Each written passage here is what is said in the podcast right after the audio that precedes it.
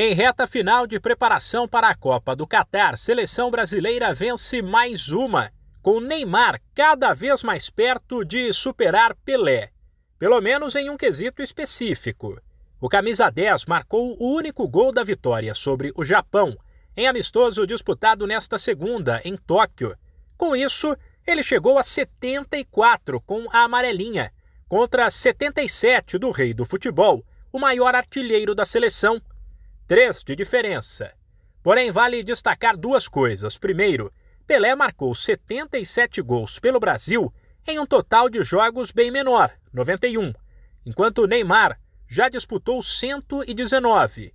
Segundo, estes são os números da FIFA, que não leva em conta partidas de seleção contra combinados e clubes de futebol, que eram comuns no passado.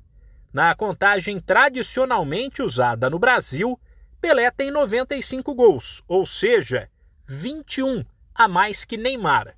Sobre o jogo, o técnico Tite fez mudanças no time. Por exemplo, a entrada de Vini Júnior na frente no lugar de Richarlison e a presença de Militão, que começou como zagueiro e depois foi testado na lateral direita.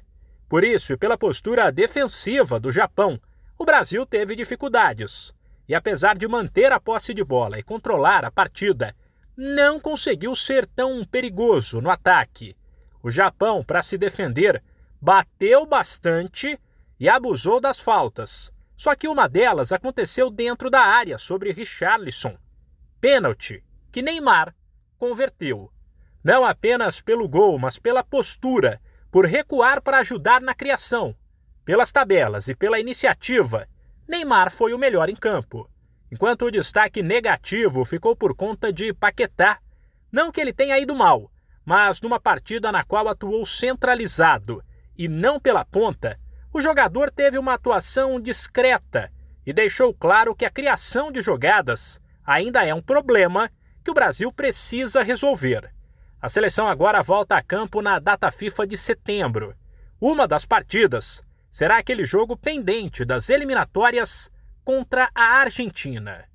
De São Paulo, Humberto Ferretti.